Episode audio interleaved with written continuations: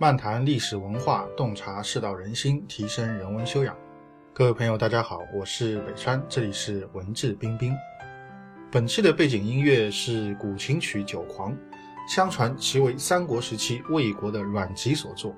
由于当时的朝政昏庸黑暗，阮籍深感与时不合，为避免灾祸，便隐居山林，弹琴吟诗，饮酒忘忧，引以为乐。好，下面我们就开始今天的节目。上次呢，写了一篇文章，讲的是《易经》的修身明理和算命预测之间的关系。那么最后呢，我得出一个结论啊，说《易经》呢，首先是一本修身明理的书，其次呢，才是一预测功能啊这样的一本书。当然，我们不否认它的预测功能，但是我个人觉得它更多的、更重要的，首先还是修身明理。对我们现代人来讲啊，那么今天呢，再跟大家讲一个故事。那么这个故事里面呢，是一位当时的一位重要的一个历史人物，重要的一个大臣和啊当时的一个很有名的啊易经方面的一位学者，他们的一段对话。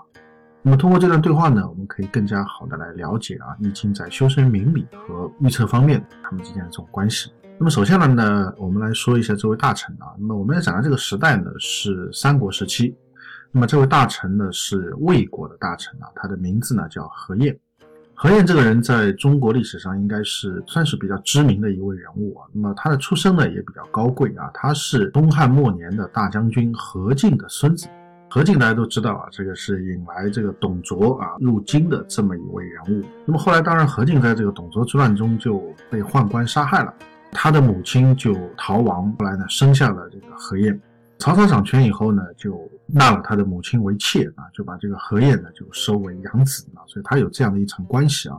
所以他他的这个亲生祖父是大将军何进，他后来的这个养父呢就是当时的这个朝廷重臣曹操，所以可以说他的这个背景啊是非常的啊显赫的。那么他从小呢就非常聪明，可以说很有才华。据说呢有些史书记载说，曹操有的时候这个读书啊不太明白的地方呢，也会去问何晏。何晏呢就会分析的很好，那讲的头头是道，所以呢曹操呢也都认为啊何晏这个人啊很有才学，但是呢他虽然是身份比较显赫，却是很晚才受到重用。那么照道理来讲，他是曹操的养子呢，他的辈分呢应该跟曹丕、跟这个曹彰、曹植他们其实是一辈的。虽然他不是亲子了，但是他辈分是很高的。应该说在曹操在世期间，最晚应该在曹丕在位期间就应该受到重用。但是呢，没有这个可以说曹操、曹丕、曹睿祖孙三代这个时候都没有重用何晏。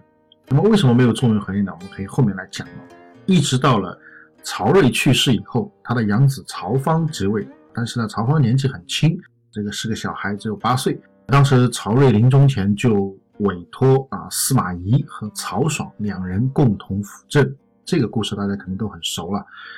那么司马懿老谋深算啊，他想斗败曹爽，但是呢欲擒故纵啊，在家里装老、装病、装傻，那么这样呢就麻痹了曹爽啊，最后呢就发动了政变，把曹爽集团呢全部都清除了。那么何晏就是曹爽集团当中非常重要的一个人物，也就是说何晏一直到曹芳即位、曹爽执政的时候，他才受到重用，以他的这个名声，以他的才华，包括他的颜值啊，这个何晏是当时。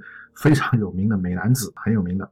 这个据说他这个不化妆比化妆更好看。这个有一个故事说是这个当时的皇帝曹睿啊，看着何晏的颜值一直很好，所以呢一直就很怀疑这个他的化妆品比较好。那所以有一次呢就试验，怎么试验呢？说这个大夏天的时候把何晏叫来啊，然后呢赐他一碗热汤啊让他喝啊。那这天气很热，汤也很热，喝完以后呢就出汗，那一出汗呢就得擦。你一擦的话，不这个妆不就得全化了嘛，对吧？所以呢，曹睿就要看看，那你到底的这个素面朝天啊，本来面我到底是怎么样的？没想到这个何晏把粉擦掉以后，把这个脸上的这个妆卸了以后，哎，他的底色更好，比这个上妆啊更漂亮。所以到最后，这个曹睿也不得不叹服啊，那这个人颜值真的是不错。那当然这个是一个小插曲了，反正何晏就是这么一个人，大家就知道了啊，颜值高，人聪明，才华好，名声大。但是呢，一直都没有受到重用，一直到了曹家第四代曹芳即位、曹爽执政的时候，因为他跟曹爽关系很好，所以呢就受到重用。那么还有一位啊，就是我们讲的当时的一位易学大师，这个人也很有名，在《三国演义》里面也有谈到过，这个就是管路。他姓管，管路是当时很有名的一个啊，关于预测方面的一位大师。当然，他的这个预测的方法不仅是用易经，他还有其他很多的方法，包括他会看相啊，包括他会其他的一些这种术数啊，那都很精通。那么当然，他对易经也非常精通了。那易经因为可以说是所有预测书的一一个祖宗吧，一个根本。所以当时这么样两位人物，一位呢是朝廷的一个重臣，一位呢是当时的一位易学的大师。他们两人之间在朝方正始九年的年末有一段谈话。那么这段呢，在《资治通鉴》当中，包括这个《三国志》当中都有记载。那么这个讲的是什么呢？就是说何晏听说管路这个人啊非常精通易经，所以呢就把他请来。那么请他来的理由呢，当然不是说那你来给我算命啊，这个就显得有点 low 啊。说我们来谈易经。那么何晏大家要知道，之前我们有讲过，这个五经啊，早在汉武帝时代就已经很完备的被朝廷确认为是官学了。所以到了三国的时期，当时的儒生读易经啊是很正常的事情。所以何晏作为当时非常重要的大臣，非常重要的文化方面一个比较知名的一个人物。所以他对易经当然也是非常熟的，他也注解过《论语》，他也对当时另外一位很有名的学者王弼注解的易经也做过一些评语，做过一些衍生的发挥。所以可以说他对易经是比较熟的，他并不是一个说我们想象中的对易经完全不了解啊，就是请一个算命先生来算一下，那不是这样的。所以呢，他当时就请了管路来谈易经。那么当时在朝廷之上啊，大家这一些有学问的人，一些有地位的人，大家一些谈论一些高雅的话题，谈论一些高大上的话题呢，这也是一种风气。所以呢，呃，那天的这个聚会呢，那其实名头就是这个何晏请管路来谈关于易经的这种奥义，其实是场很高大上的这个座谈会了。那么在座呢，其实不仅有何晏和管路，还有当时另外一位大名士，也是大学者，叫邓阳。那么当然，这个人也是曹爽的同党，也是这个曹爽非常重要的一个得力的属下，跟何晏是一块的。最后的结果大家都应该知道啊，应该是都在高平陵政变之中，他们都被一锅端了，都被司马懿给杀了。那么当然那是十几天以后的事情，在那天他们还是两位非常重要的朝廷重臣、风流名士和一位易学大家，三个人一起在那地方座谈关于这个易经的话题。那么谈了以后呢，其实邓阳啊对管路啊其实并不是特别的认可，或者说并不是特别的以为然吧，所以他就讲了一句话，他说你自称善意，对易经啊很了解，或者说你的这个预测非常精准，这个术数很高明，但是呢，为什么你讲的这个话当中好像没有谈及什么关于易经的话题啊？我们今天是来谈易的，但是你好像东拉西扯，扯很多别的东西，这并没有谈到很多易经的经文呐，易经的这个义理啊。然后呢，管路就回了一句话，那这句话其实是后世也经常被引用的，很有名的，叫做“夫善义者不言义也”。那么跟这个有点齐名的话，叫做“善义者不占”。真正对易经比较精通的人啊，他不是很依赖于占筮的，不是说什么动不动就要起卦看看吉凶祸福的。那么管路这个话有点像啊，他说这个善易者不言易。那么这个善易者不言易怎么去理解呢？就是易真正的精髓也不在这个文字当中。不是说你每天嘴上讲的都是易经的经文，这一卦哪爻怎么说，那一卦的彖传怎么说，你就是真正懂易经，不见得。易经的智慧是灵活应用的，而不是说在嘴上讲讲的。那么这个话呢，何晏就非常赞同，他说你讲的很好，他说这个很有道理。但是呢，话锋一转，就马上就还是要请管路来给他做预测。他说：“先生，你既然这么精通易经啊，那么今天能不能帮我起卦？我要问什么呢？我要问我能不能在朝廷上做到三公。”三公大家知道，在秦汉时代是最重要的，也是地位最显赫的朝廷的三位官员。那么在秦汉时期啊，这个丞相、太尉和御史大夫被称为三公。那么当然，到了东汉后期、三国时代，这个三公有很多的变化，那就不再是像秦朝和西汉时代一样。到后来有这个包括司徒、司空、司马，那所谓三公的这个说法等等。那么更多的会变成一种这个荣耀性的职位，但是呢，还是这个可以说朝堂上那非常的级别很高的这样的一个这个位置。那么何晏当时他不在三公之列，他不是三公。那么显然他的志向就是想要位极三公，这个是仕途的顶点。那你再往上就是。皇帝了，那这这个是不可能的，对吧？所以这个你作为外姓能够做到三公啊，这个已经是可以说位极人臣了，这是何晏的志向。但是呢，他不确定自己能不能做到三公，所以就请这个管路呢来给他起卦预测一下。同时他还讲了一件事情啊，讲了他的一个梦兆。他同时把这个梦兆讲出来，他的意思就是说，讲先生你能不能根据这个梦兆来起卦，那来断我这个前面这个问题啊？我根据这个梦兆来看，能不能做到三公呢？他的梦兆是什么呢？他说我啊最近啊经常就做同样一个梦，就是梦到这个苍蝇啊几十只苍蝇，绿头苍蝇啊，原文叫青蝇，几十只绿头苍蝇一直盯在我的鼻子上，赶也赶不走。最近经常做这个梦，我不知道什么原因。正好今天先生你在啊，你也会解梦，你也会算卦，你也会看相啊，你也会这个很多其他的术数。那么能不能你帮我看一看，根据这个梦兆，我能不能做到三宫的位置？然后管路呢没有跟他直接讲，跟他讲了一段 大道理啊，或者用我们现代人的话来讲呢，讲了一段心灵鸡汤。他说以前啊，想当年啊，这个舜帝手下有所谓的八元八凯，八个大臣啊，名字当中有元的；八个大臣名字当中有凯的。这十六个人都是当时的贤者，著名的贤臣，他们辅佐舜帝治理天下，天下非常的安宁啊，非常的祥和。然后呢，再往后，周公大家都知道很有名的这个武王的弟弟啊，辅佐成王治理作乐啊。这个武王去世以后的啊，周朝初年的这个天下很好的安定了下来，并且呢，制定了很多的一些框架啊、规章制度啊，帮助周朝后来绵延八百多年，这起到了一个很重要的作用。周公。是周朝的一个贤臣，那么八元八凯是舜帝的贤臣，周公是周朝的贤臣，那么他们都是位极人臣，都是这个流芳百世的。问题是他们的重点是什么呢？他们是怎么做的呢？他们都是什么呢？这个和惠以谦恭，享有多福。管路的原话啊，就他们都是很和蔼可亲的，经常想到惠及他人的啊，给人他人好处。然后呢，对下很谦逊，并不傲慢；对上很恭顺，并不无礼。并不忤逆，并不跋扈，所以他们有这样的一些美德啊，所以他们才能够位极人臣，享有多福。活着的时候物质条件很好，死了以后还流芳百世，这个不是算命可以算得清楚的，这不是卜筮所能够明白的。但是今天看君侯您呢是怎么样的呢？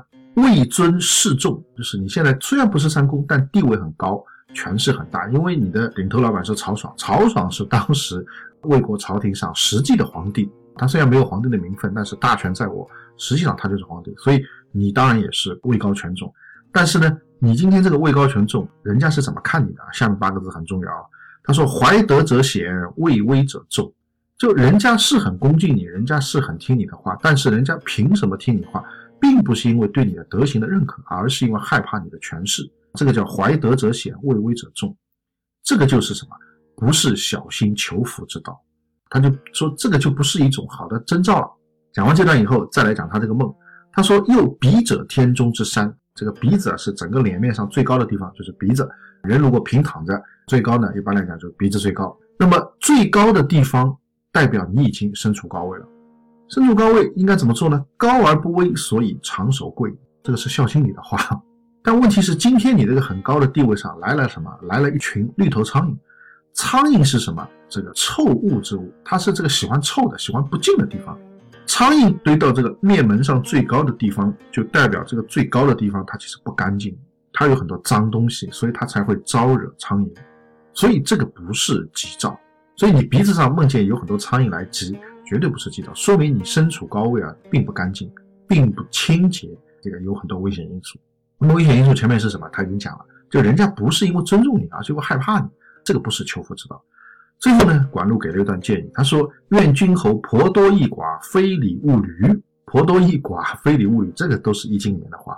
所以管路这个人并不是不懂易经里的话，也不是说他背不出易经的原文，只是前面他没有讲啊。到这里呢，他引用了两句：婆多益寡，非礼勿履。婆多益寡是牵卦里的这个话，非礼勿履呢是履卦里的话啊，都是易经当中的啊很重要的两个修身明理的关键。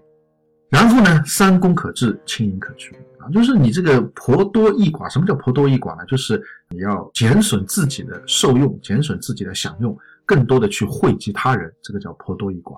非礼勿履呢，就是你要谦恭啊，你不能跋扈，你不能仗着有曹爽给你撑腰，你就眼睛长在这个头顶上，谁都不放在眼里，甚至对皇帝也多有不公啊，这个是不对的。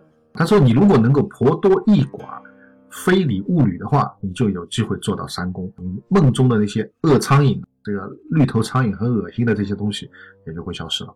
也就是说，管路整段话的意思，其实讲来讲去就是一个意思，就是你不要问我卦能不能做上三公，你只要好好的修身，你只要好好的修德，你只要好好的反省，那么噩梦就会去除，三宫的位置就可以做到。这就是管路的一个判断。反过来讲，如果你不能做到这些，你不能做到婆多于寡，不能做到非礼勿礼，人家看见你还是害怕，不是因为怀德而听你的话，那么你就是取货之道，并非求福之道。这个是管路对何晏讲的。那么何晏听了以后呢，估计心里也不太认同或者不太高兴，但是呢，还没讲话，旁边的邓阳就开始插了一句：“他这个是老生常谈啊，是此老生常谈也。”但是呢，管路就回了一句，他说：“夫老生者见不生，常谈者见不谈。”这个话其实是很有深意的，既代表说你虽然是认为老生常谈，但你不要轻视这个话，也预示着两人的结局啊，因为它里面已经讲见不生，就是能看到你们的不生，能看到你们的死亡。讲完这个话以后，当然用我们现代话来讲，聊天就聊死了，就聊不下去了，所以呢，后来大家就结束了。回去以后呢，管路碰到他舅舅，就把今天的这个事情呢跟他舅舅讲。他舅舅听了以后呢，就说：“你这个人讲话太难听了。何晏、邓阳都是曹爽的心腹，都是炙手可热的大臣，你怎么能对他们讲这么这么难听的话呢？你就不怕惹恼他们吗？”管路呢很有自信的讲：“他说我在跟两个死人讲话，我怕什么？也就是说，他根本就不畏惧他们的权势。为什么呢？他知道他们马上就要死了，然后马上就没有命了。”那么那天他舅舅听到这个话是很生气的，觉得你这个人简直是疯了，对吧？人家好好的这个炙手可热的大臣，红得发紫，怎么就会说死呢？但没想到转过年来一个月都不到，十几天就发生了高平陵之变。正十九年的十二月二十八日，他们三个人有了这段对话。转过年来到了这个正始十年高平陵之变以后，立马就被诛杀了。正始十年的正月。曹爽带着曹芳去祭祀，然后呢，司马懿趁机就发动高平陵之变。这个是在正月初六以后啊，没几天，干净利落，全部都被除掉了。所以整个过程才十几天。所以十几天以后，他们全部被司马家族给剿灭了。那那个时候，他的舅舅才知道，哦，管路是有先见之明。那么这个故事呢，就讲到这里就讲完了。当然，大家见仁见智了。喜欢修身明理的朋友呢，可能会觉得管路的修身明理那个话很有道理。喜欢预测的朋友可能会觉得，哎呀，管路其实也是早就看出来这两个家伙十几天以后就要完了，那所以呢，讲话人也就可以肆无忌惮，或者说故意就这么讲。其实呢，已经是很委婉的提出说，这个你想做三公不可能，而且呢还会有杀身之祸，只不过不能直白讲，那所以呢就讲了一段鸡汤啊，来这么忽悠过去了，搪塞过去了。那么我个人觉得，其实这两点都对。以管路的预测之术，他当然看得出来何晏和邓阳这两个人。命不久矣。这个管路，大家可以去看《三国志》的《方纪传》啊，里面专门有他的传记，他有很多神奇的预测。当然，你可以选择不相信啊，这个也无妨啊。但是你如果相信的话，你就会知道他这个人其实是啊，这个很厉害的，关于预测方面啊，那相当厉害。不仅仅是易经方面啊，其他的还有很多的一些方法。所以他完全有能力看得出这两个人啊，已经是命不久矣了，还有半个月可活，基本上是属于这种。但同时，我相信他在跟何晏讲那段鸡汤的时候，他本人也是认可这段话的，这个是完全没有问题的。我觉得，其实在这段故事当中，《易经》的这个修身明理和他的这个预测之术，在这里面体现的都淋漓尽致的。但是，即使像管路这样的易学大师，他在与人交往的时候，他特别在与名士、在与重臣交往的时候，他还是会把修身明理这个概念抬出来。而把这个预测的东西啊隐藏在后面，所以大家就可以看到《易经》啊它的真正的这个分量和精髓所在了。所以这是关于《易经》修身明理和预测方面的一个小故事。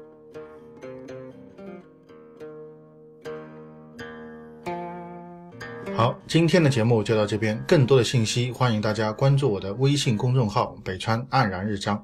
在微信公众号首页搜索“北川”即可关注，也欢迎大家收听我在喜马拉雅上的新节目《北川演义》。谢谢。